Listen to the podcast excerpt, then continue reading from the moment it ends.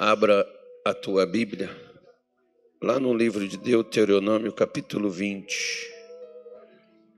Por favor.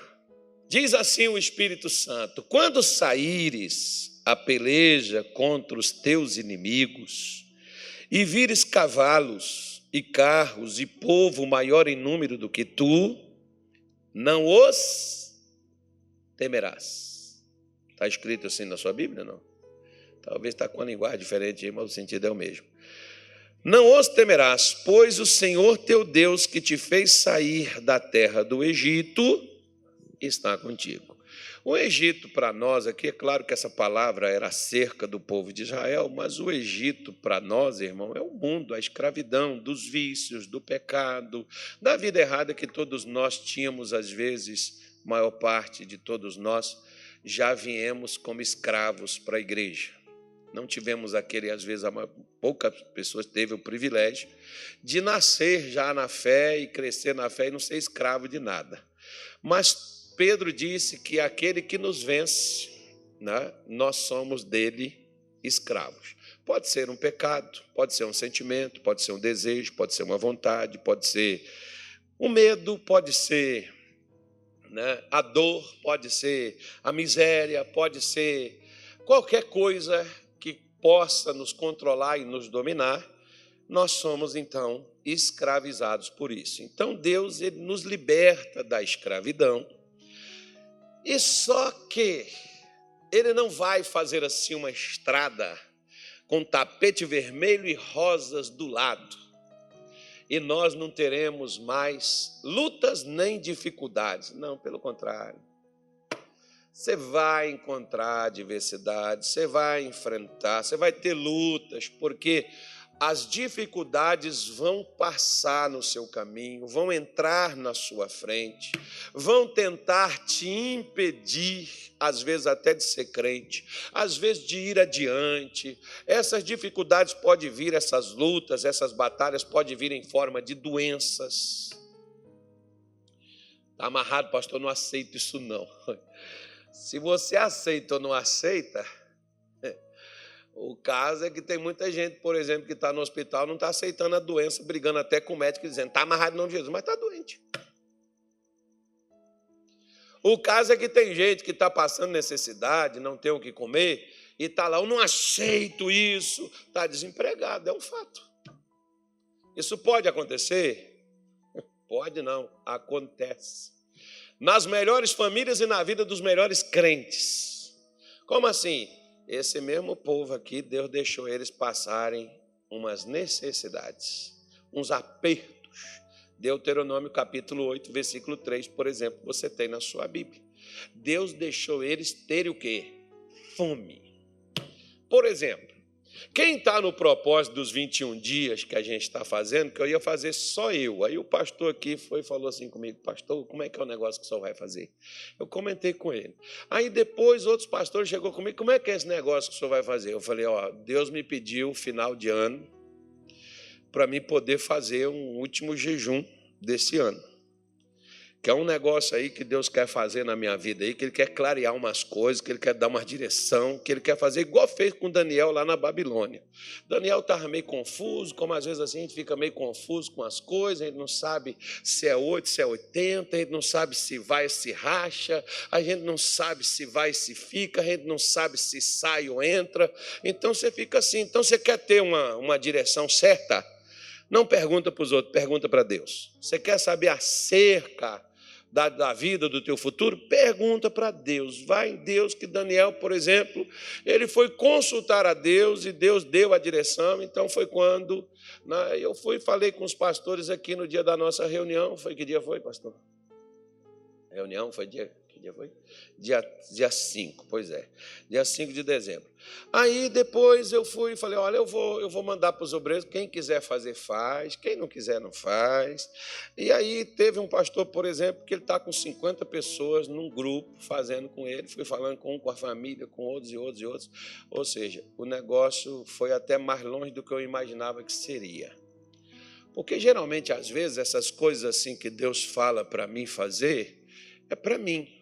Não era, Deus não falou. Se você falar assim, ah, muito desorganizado, foi em cima da hora, eu nem sabia. Porque não era para todo mundo, irmão. Eu só abri, só abri porque o pastor falou assim: que dia que o senhor vai começar? Como é que vai ser? Aí eu falei, eu vou, eu vou falar, eu vou fazer assim. Quem quiser fazer, faça. Tanto é que eu nem mandei que eles fizessem. Não exigi, não dei mandamento, porque Deus, acho que eu não preciso dizer que tem que buscar Deus, né, irmão? Você não precisa dizer para o gato que ele tem que miar. O gato mia, o cachorro late e o periquito. Não, fica quieto. O periquito só faz bagunça. Então, só fica bicando as coisas. Deixa para lá. Então, é, essas situações pode ocorrer, pode ser, por exemplo, um problema financeiro, pode ser um problema familiar, um problema conjugal, um problema espiritual, pode ser uma luta, como muitas vezes, por exemplo, as pessoas chegam, pastor, estou numa guerra, uma batalha espiritual. Pois é. Então, como é que você vai para essa batalha? Deus está dizendo: quando você sair para uma luta, você vai ver coisas maiores do que você.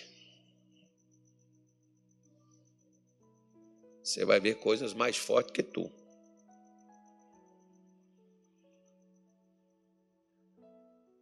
Você vai enxergar a dificuldade, que às vezes você não estava nem enxergando antes. Mas na hora que você começa a lutar, tem aquelas pessoas que dizem assim: quanto mais eu rezo, mais assombração me aparece. Pois é, que significa que aquela pessoa apareceu coisas que ela antes não estava vendo. E ela começou e parece que ela jogou uma pedra na casa de moribundo. Lá no Pará, o pessoal chama de caba. Então, se tiver um paraense escutando a minha pregação, ele sabe que a pedra é na casa da caba. Pois é, caba. É esse bicho, moribundo. Você jogou uma pedra na casa das abelhas e as abelhas saíram tudo atrás de você porque você jogou uma pedra lá. Pois é. Então, quando você sai a peleja, quando você, por exemplo, começa a orar por um contra uma situação, seu filho, às vezes um problema seu mesmo particular. Parece que você cutucou o inferno e tudo levanta e você olha e diz assim: Eu não entendi. Foi só eu começar a orar, ao invés de melhorar, fez o quê? Está normal. Está normal? Segundo Deus, está. Você cutucou a onça, veio o leão, veio a hiena. Mas você só estava vendo a onça. Mas na hora que você cutucou a onça, vem o leão, vem a hiena, vem a jararaca, vem a cascavel, veio o inferno inteiro para cima de você e você diz assim: Meu Deus, e agora, Jesus? Socorro! Não, o que que Deus falou que é para fazer? O que que Deus falou que é para fazer? Porque diz aí, ó, em povo maior em número do que tu. O que que é para fazer? Não terás, não os temerás. Você mexeu e levantou até o que você não via? Deus está dizendo, está normal. Não tenha medo do que levantou-se contra você, mais preparado, mais forte aparentemente do que você, maior do que você, não tenha medo. Por que você não tem, não tem que ter medo? Porque ele diz assim: Pois o Senhor teu Deus, que te fez sair da terra do Egito, está contigo. O motivo da gente não temer, o crente ele não tem motivo para temer, embora a gente às vezes é medroso. Mas nós somos o único povo na face da terra que não temos que temer de nada. Coisa nenhuma. Nada. A única coisa que a gente deve ter medo é de ficar sem Deus. E às vezes parece que isso a gente não tem. Mas o resto, né, muitos temem muitas coisas. Não deveríamos ter. Qual o motivo para a gente não ter medo? Porque Deus está conosco. Lembra de um episódiozinho que tem na sua Bíblia de um homem chamado Eliseu e um obreiro dele chamado Geazi? O Geazi levantou de manhã cedo e quando ele olhou, eles tinham uma casa, daquelas casas bonitas, como é meu sonho ter assim uma casa assim no pé da montanha, que lá onde faz bastante frio. Oh, Deus do céu. Eu tenho que ser pelo menos enterrado num lugar desse. Eu não vou ver nada, não. Tem que ser enquanto eu estiver vivo. Uma casa assim no pé da montanha. Quando Eliseu, você, você olha assim, ó, você olha para o lado assim, você vê as montanhas, você vê tudo assim. Não pode ser lá embaixo, que lá se chover, inunda tudo. Viu, pastor? Não vai fazer casa lá no fundo, não. Vai, a chuva vai carregar. A casa vai ficar dentro d'água. Tem que ser lá no altinho da montanha, que você olha, você vê a montanha todinha. Eliseu estava numa casa dessa. O Geazi levantou, estava o exército sírio, irmão, todo enfileirado um do lado do outro, assim, um cavalo do lado do outro. Não tinha nem onde passar, não tinha um caminho, não tinha uma estrada, não tinha um bequinho, nem por debaixo do cavalo dava para ir, as patas tudo colado um no outro. E ele foi lá, acho que Eliseu naquele dia fez igual o pastor Tony. Eliseu demorou um pouco para levantar. Ele Sacanagem. Desde manhã tu está sendo zoado aqui, cara. Mas não foi eu, não. Aí foi lá, chamou Eliseu. Eliseu, Eliseu, rapaz, tem uma surpresa desagradável ali. O que, que foi? Nós estamos secados. Os sírios estão tudo aí fora. Eliseu virou para o cara e falou assim: maior é o que está conosco. Ô irmão, eu gostaria que Jesus pegasse num telão aquele dia eu tenho umas coisas assim que eu tenho uma curiosidade. Eu vou pedir assim para ele, assim, Senhor, dá para mostrar aquela cena que eu queria ver a cara do Geazi olhando para Eliseu. Na hora que ele olhou assim,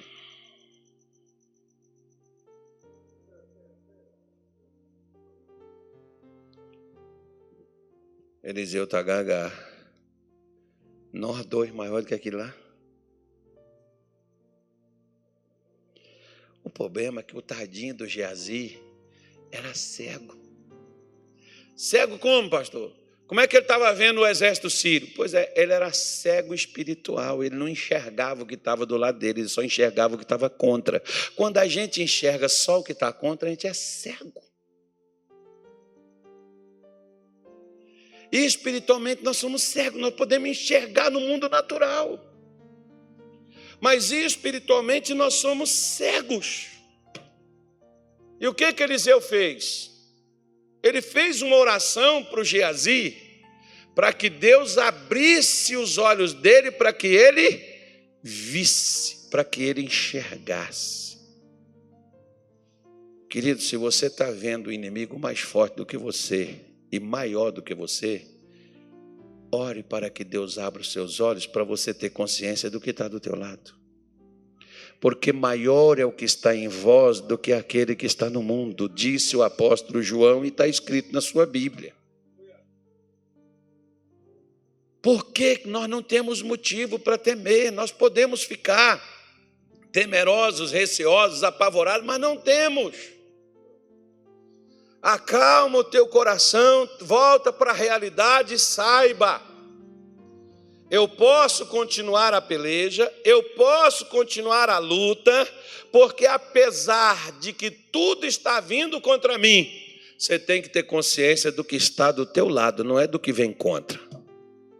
Tem gente que fala muito do que está vindo contra, mas não, não, não, observa e não vê o que está do teu lado. O que está do teu lado é maior do que o que vem contra você. E ele garantiu que Deus está contigo. Mas Deus está contigo de que forma? Se você não temer o inimigo.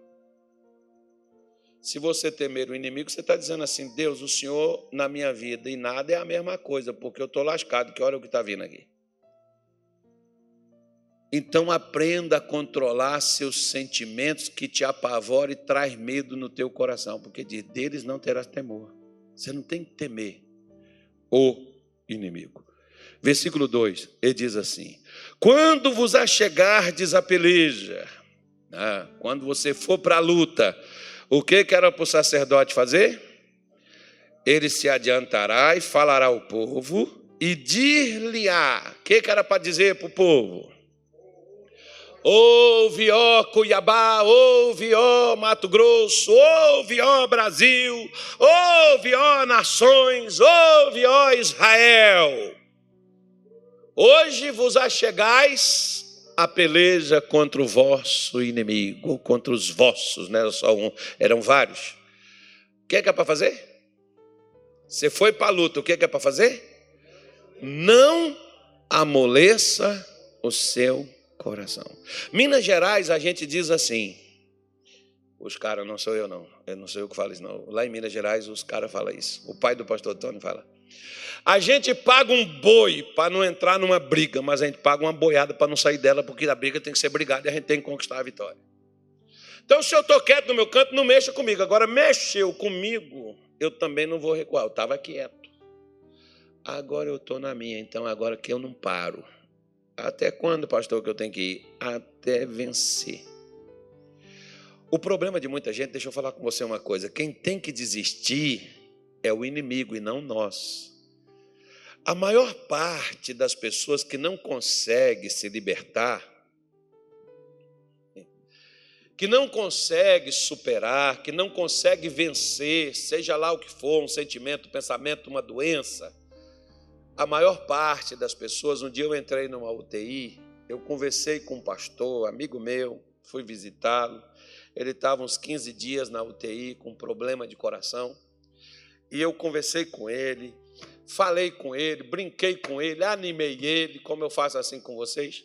E aí ele sorriu e ele falou para a mulher dele: a melhor noite que ele passou no hospital foi aquele dia que eu fui visitá-lo.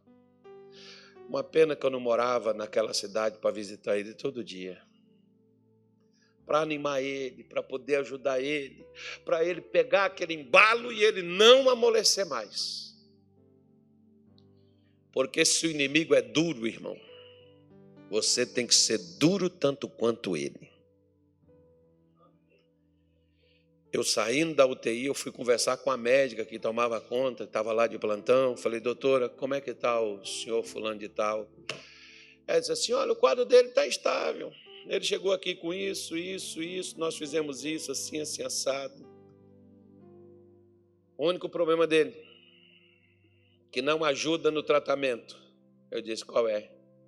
Ele está muito desanimado. Irmão, diante do Espírito Santo, com quem nós teremos que dar conta, foi o que a médica falou comigo. O que, que acontece com a gente, por exemplo? Para o inimigo nos vencer, primeiro ele tem que nos amolecer. Amolecer é fazer você desistir. Mas, pastor, está tão complicado. Vai descomplicar. Ah, mas já estou assim há tanto tempo. Igual ele falou comigo, eu já estou aqui há 15 dias. Parece que não melhora. Irmão, que seja um mês, que seja 45, que seja 60, o que há de vir virá, não tardará. Diz o Senhor, e se tardar, espera.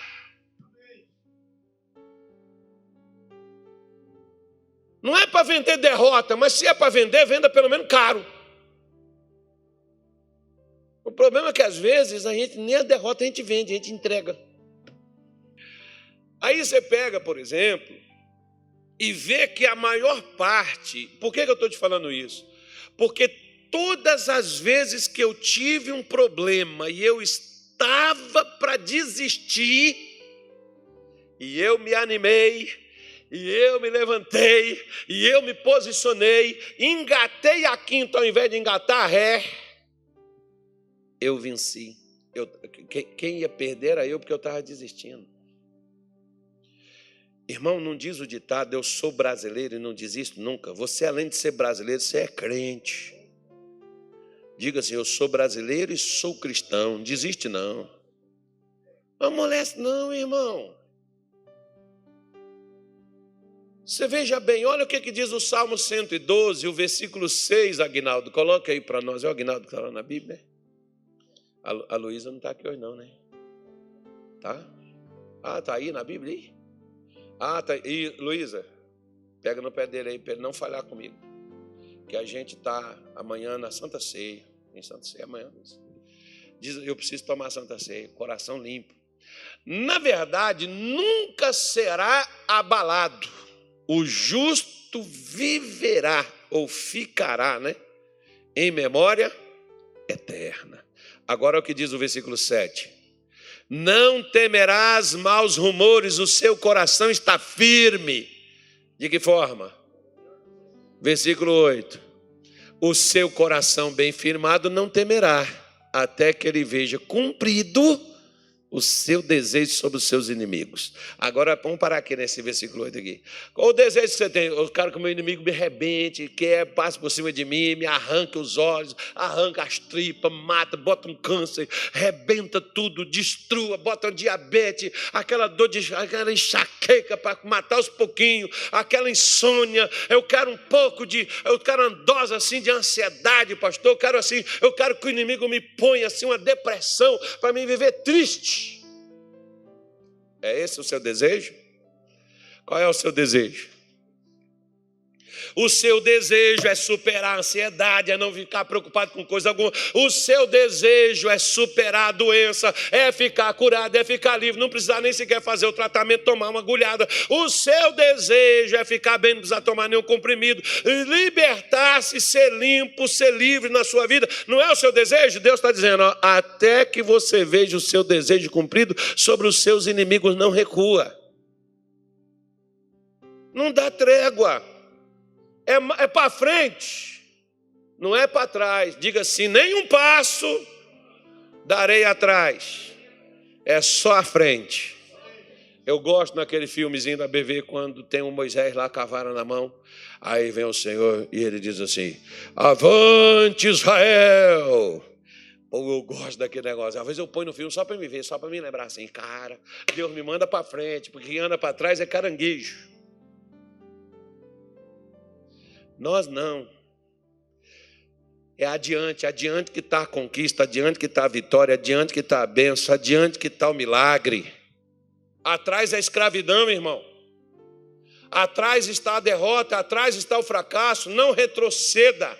Nós não somos dos que retrocedem para perder, mas nós somos daqueles que creem para a conservação da vida, da bênção da vitória, da conquista. Então, não retroceda nem um passo. Você foi à peleja, você chegou para poder lutar contra o seu inimigo, não amoleça seu coração. O diabo sabe, quer ver uma coisa? Eu, vi, eu, eu não sei se é verdade, não. Tem algum adestrador de cachorro aqui? Tinha um camarada que vinha aqui em casa, que tem um cachorro aí. Ele não é adestrado, não. Mas ele entende algumas coisas. Aí estava adestrando ele, mas depois eu mandei parar. Estava bom, suficiente. Esse cachorro lá em casa, eu estava conversando com um camarada, ele disse assim: quando o cachorro, você é inseguro, você tem medo, o cachorro sente igualzinho você. Você é medroso, o cachorro sente o seu medo. Tanto que aquele cachorro arroaceiro que briga, é porque o dono já tem medo que aquele cachorro entrou em confusão com outros cachorros na rua e ele já sai com ele assim, já come. Tem uns que já nem sai mais com o cachorro, né? E o cachorro é igualzinho o dono. Mas é verdade. Ô pastor, eu vou me sentir um cachorro agora. Pois é. Então, se você tem um cachorro encrenqueiro na sua casa, quem sabe ele não aprendeu com quem? Pode ser que. E isso foi o adestrador que estava falando, tá?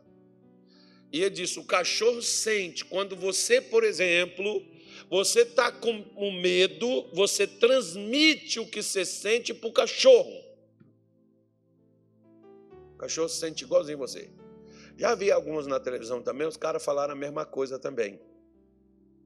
Tem um chamado César Milani, por exemplo, é um mexicano. Assista lá os programas dele que você vai ver. Ele vai falar isso aí. Você não pode, você não pode passar insegurança, você não pode passar porque o cachorro sente o que você está sentindo. Por isso, irmão, quando você tem medo do cachorro, ele vai te morder. Aí, pastor, mas e se eu não correr? Corre que ele te pega. É a mesma coisa do diabo. O diabo é igual um cachorro bem mandado. Ele só fica lá. Hum, hum. Aí quando você, ai meu Deus, misericórdia, Senhor, tenha dó, tá amarrado, demônio tá amarrado. Tá amarrado, mas tu tá, tá, tu tá igual vara verde, tremendo, meu filho. Tenha medo não.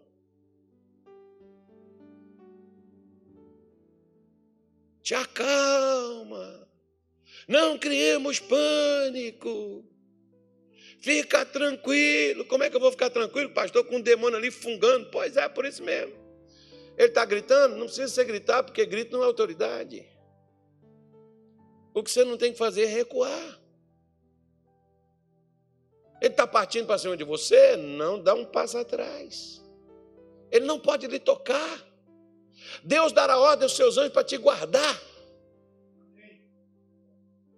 Eu já tive uma vez assim, por exemplo, um demônio veio para cima de mim, irmão do céu, naquele dia, o diabo falou assim: vai ser uma bagaceira só. O demônio falou assim: Eu vou te quebrar todo. E veio assim, ó. Quando ele veio, eu só falei assim: Senhor, põe um anjo aqui. O demônio vinha até assim, ó, pertinho do meu nariz, assim, não conseguia. Dava cada socão, desferia, cada soco, não conseguia me acertar. Por quê? Porque o guarda de Israel não dorme. Deus tem um anjo que não dorme, fica sempre do teu lado, irmão. Você já pensou de noite, quando você deita para dormir, que você não sabe nada que está acontecendo, tem um anjo dormindo do teu lado. Ai, pastor, misericórdia, eu nem durmo, porque eu tenho medo de morrer. Oi, irmão, você vai morrer do mesmo jeito. Vai morrer até antes. Para com essa coisa. Jó não falou o que eu temia? O que eu temia? Me veio. O que eu receava? Me aconteceu. Então você pode ver aí, ó, voltando lá para Deuteronômio, que eu já até pulei aqui, ó. Terceira coisa, Deuteronômio 20, versículo 3, ele diz: Não amoleça o vosso coração, não desfaleça, nem tenhais medo, ou não temais. Não tenha medo, não desfaleça. Ou seja, o que é que Deus está dizendo? Quando você for diante do inimigo, pode ser que você desanime. Você tem motivo para desanimar, mas não desanime não. Mantenha firme. Pode ser que o pavor, o medo venha, a assombração, ela venha e você olha e diz assim: Jesus, eu estou lascado, estou perdido. Tá não, irmão. Você já foi achado. Jesus já te achou, Jesus já te blindou, Jesus já te protegeu. Seu nome está escrito no livro da vida, irmão. Não está perdido, não. Perdido está Satanás. Para ele que não tem jeito. Então não tenha medo. Não fique apavorado.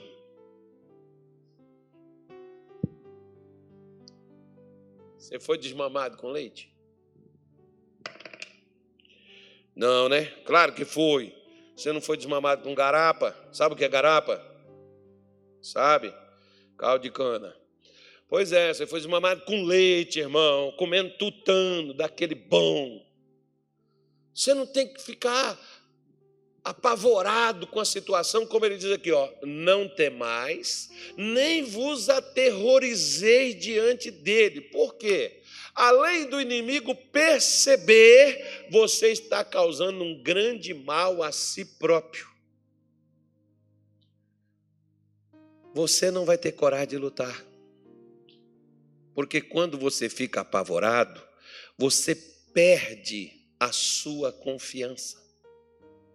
Quando você fica receoso, medo, sei lá, qualquer coisa desse aí que as pessoas substituem para dizer, não, não estou com medo, não, só estou assim, sabe, pastor, estou receoso. É medo do mesmo jeito, irmão. É a mesma coisa, só muda o nome. Quando você fica assim, meu amigo, o mal vai achar uma brecha na sua vida, isso é dar lugar ao diabo. Porque o medo, ele é o contrário da fé. Se existe medo, não há fé, e se há fé, não vai haver medo. O que Deus queria é que o povo confiasse plenamente dele na hora de enfrentar, porque eles enfrentariam inimigos maiores e mais poderosos e maiores em números do que eles. Mas número não quer dizer nada.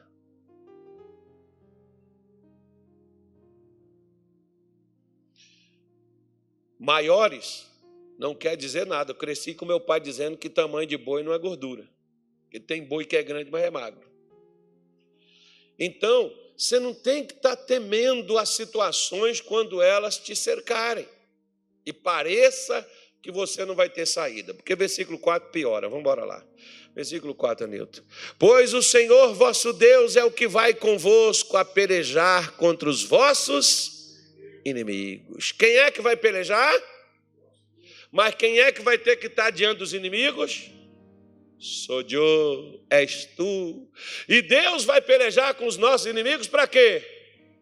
Para nos enrolar, para nos salvar. Depois você procura na sua Bíblia, acho que é o primeiro livro de Reis, capítulo de número 20 até o 22.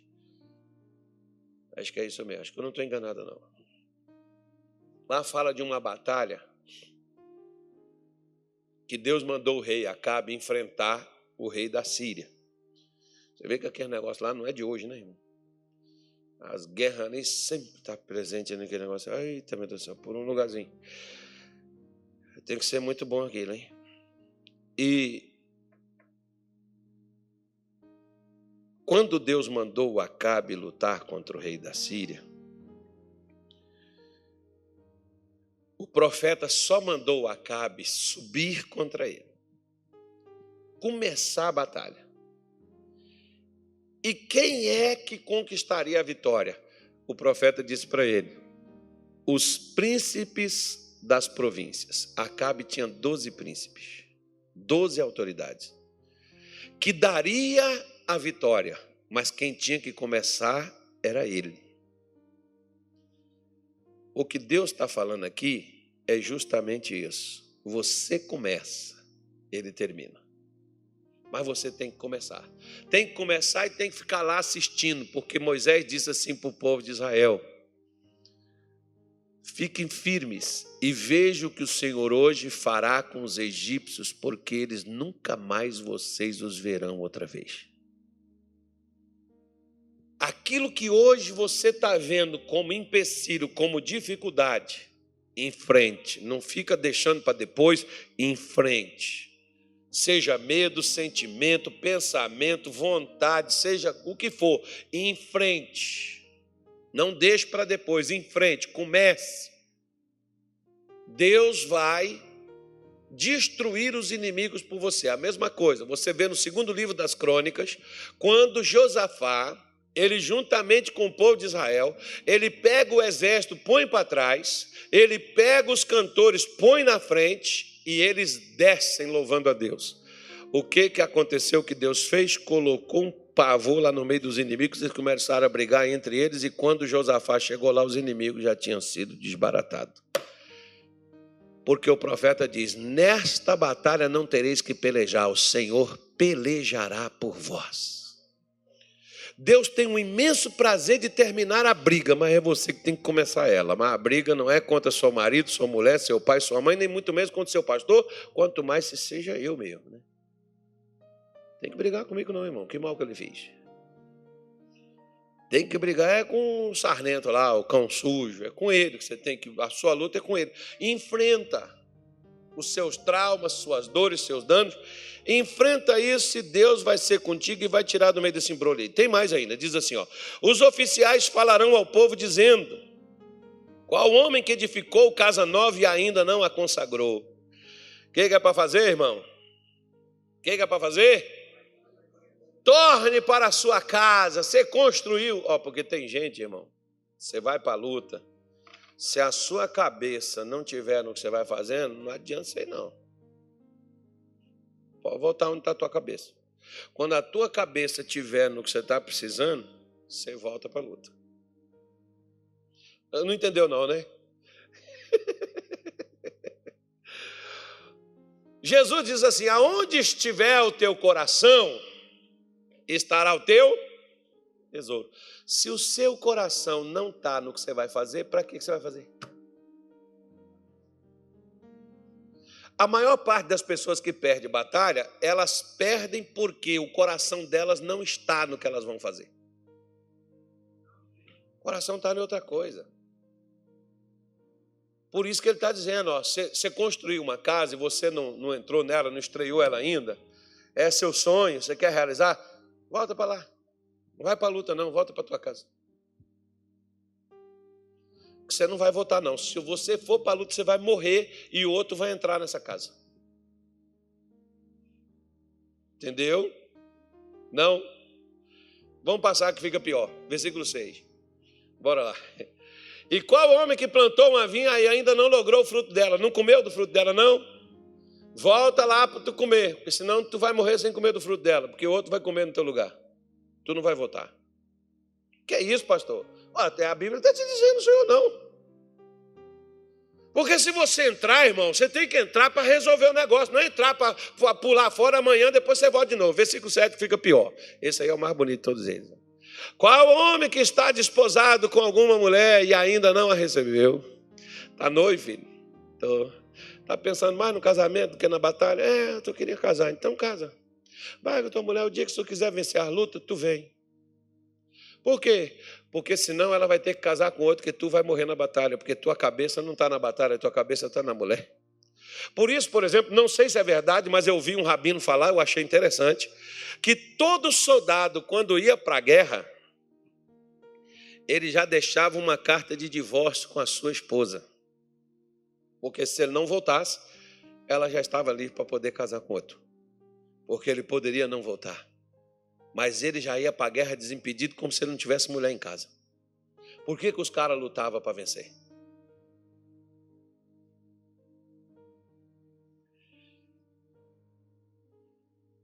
Tem um versículo emblemático, eu não gosto de falar sobre ele, mas eu lembrei dele, mas eu quero te mostrar. Lucas 14, versículo 26. Pra você poder entender. Se alguém vir a mim e não aborrecer pai, mãe, mulher e filhos, irmãos e irmãs e também a sua própria alma, não pode ser meu discípulo. Agora você estuda e, e, desvenda isso daí. Tá bom? Você estude e entenda isso daí. Por quê? Porque tem homem que ele perde a vitória por causa de mulheres,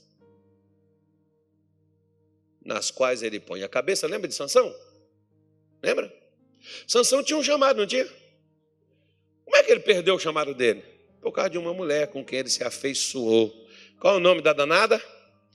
Os filisteus não conseguiram matar Sansão, uma mulher sozinha acabou com Sansão. Porque a cabeça de Sansão estava na Dalila.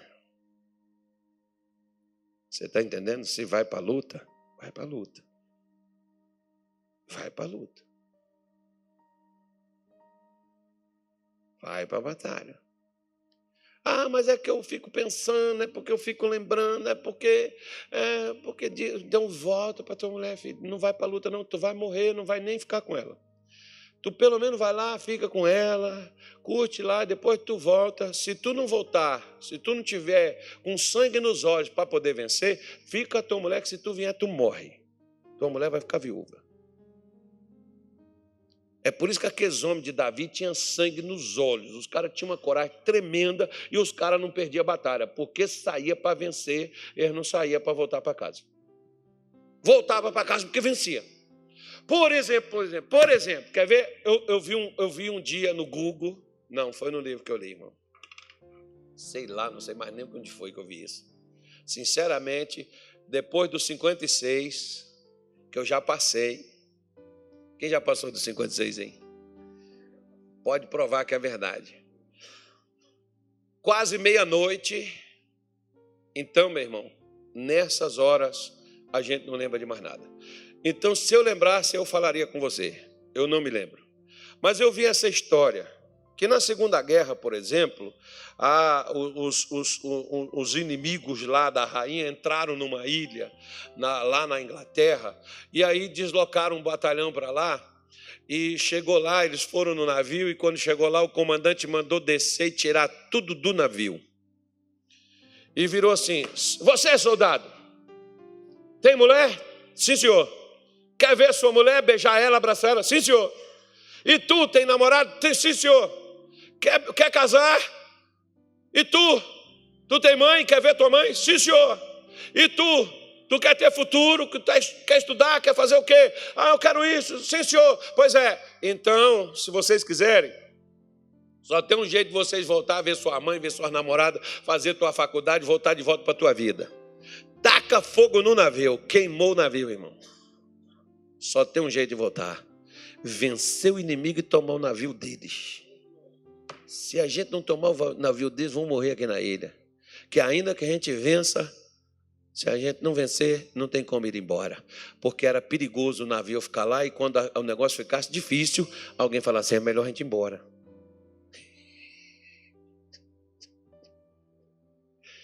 Por que, que Deus proibiu o povo de Israel de falar alguma coisa quando estava rodeando as muralhas de Jericó? Por que, que Deus proibiu de falar? Por causa desse versículo aqui, ó, versículo 8. Pula lá, Nilton. Lá no Deuteronômio 20, versículo 8, que eu quero terminar aqui. Deuteronômio. Eu tenho aqui, Danilo, não precisa nem ir lá, não. Versículo 8 diz assim: E continuarão os oficiais a falar ao povo, dizendo: Qual é o homem medroso e de coração tímido? O que que essa pessoa medrosa e esse cara tímido fazer? Torne a sua casa, por, para que o coração de seus irmãos se não derreta como o seu coração. Uau! Deixa eu pegar aqui, eu estava olhando esse negócio aqui hoje, eu fiquei meio cafinfado, como dizia minha mãe. E com essa palavra aqui, eu fui verificar um pouquinho mais acerca dessa palavra tímido, porque essa palavra ela remete também a medo. Mas como ele está falando de medroso e de tímido, então tem alguma coisa a mais acerca dessa palavra. Então eu fui pegar. O que diz de fato uma das palavras traduzida por isso aí é o cara assim, lese mole, frouxo. Assim, aquele negócio assim. Não, não posso falar isso. É, é delicado. Isso. Essas coisas assim. E o pior de todas as outras, pessimista. Irmão, você tem alguém pessimista perto de você? Está explicado por que você não vence. Caleb, ele mandou todos os pessimistas de Israel calar a boca.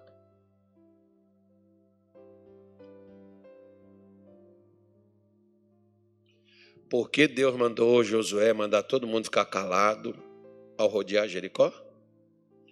Porque os pessimistas iriam falar alguma coisa. Isso não vai dar certo. Não tem jeito. Para quê, rapaz? Sete voltas, essa areia quente. Gritar para cair muro. Onde é que já se viu, cara? Isso não vai acontecer. Você não vê os pessimistas dizem assim para você: o que, que você vai caçar na igreja uma hora dessa? Hora? Feriado, cara. Olha, você está dormindo, irmão. Isso é besta. Isso é louco, cara. Não adianta isso, não. Você já foi quantas sexta-feira? Ah, desde o início do ano eu já fui. É, pois é, o que, é que mudou? Ó, você vê, o pessimista diz assim: eu, por exemplo, não fui nenhum dia e minha vida está boa. Tá, espera, irmão, quando o cano virar para ele. Espera. Leia o Salmo 73 depois que você vai ver. Porque o, o importante é o fim. Porque quem construiu na areia, e você não precisa de dinamite para explodir areia, né? quem construiu na areia, quando veio a chuva, veio o vento, né? derrubou tudo. Mas quem construiu na rocha, veio a mesma coisa que veio sobre a areia, mas caiu. Diga assim: é difícil, mas eu vou construir na rocha, porque não vai cair é coisa que vai permanecer para a eternidade. Como dizia um vovô, que ele estava plantando um abacate. Alguém tem pé de abacate na sua casa aí? Ninguém tem?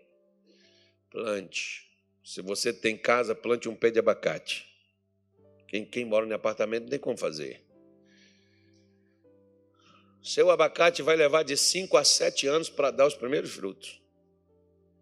Agora, se você quiser um desafio maior, plante uma tâmara. A tâmara são 70 anos. 70. 70 anos para ela dar fruto. Plante a tâmara. Esse vovô estava plantando um abacate, ele já era um senhor já de idade. E passou um rapaz, acho que foi no tempo do pastor Harris, quando ele era guri, e diz assim: Vovô, o que, que o senhor está plantando? Ele falou assim: Um abacate, meu filho. Para que, vovô? O senhor não vai comer desse abacate? Quando esse abacate estiver dando, o senhor já morreu.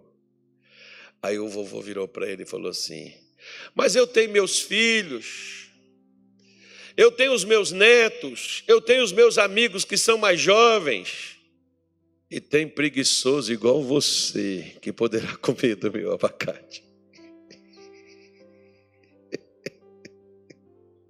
Então saiba que o que Deus tem para fazer na sua vida é para ficar aí para o preguiçoso desfrutar, que foi você que conseguiu, que foi você que realizou, foi você que fez quando você estava vivo, porque você ainda estará dando frutos para a glória de Deus. Então, não seja pessimista, vai dar certo. Vou conseguir, Deus é comigo. Tem como não? Tem, Deus vai dar. Não, não, não você é bobo, rapaz. Não, até agora ninguém seria o primeiro. Nunca houve isso. Vai haver um aqui em Cuiabá, vai ter. Não seja pessimista, irmão. Não deixe o pessimista tirar de você a fé que faz você vencer. Não seja medroso, porque se você ficar assim, ah, pastor, não adianta não, tem jeito não, é complicado, é difícil, não dá, ai, eu sou pequeno, eu sou pobre, eu sou fraco. Não. Você é, é simplesmente, você só é. O que mesmo? O que mesmo? O que mesmo? Você não é tímido. Você não é medroso. Você só é o que mesmo?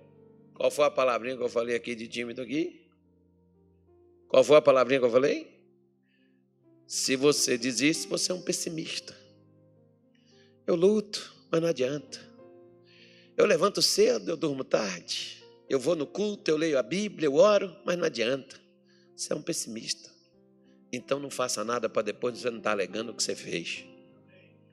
Porque tudo que a gente faz para Deus, a gente crendo que a gente vai receber, a gente recebe, porque na terra que Deus a gente planta, na terra de Deus, a gente planta sementes sadias, a terra é boa e produz o fruto.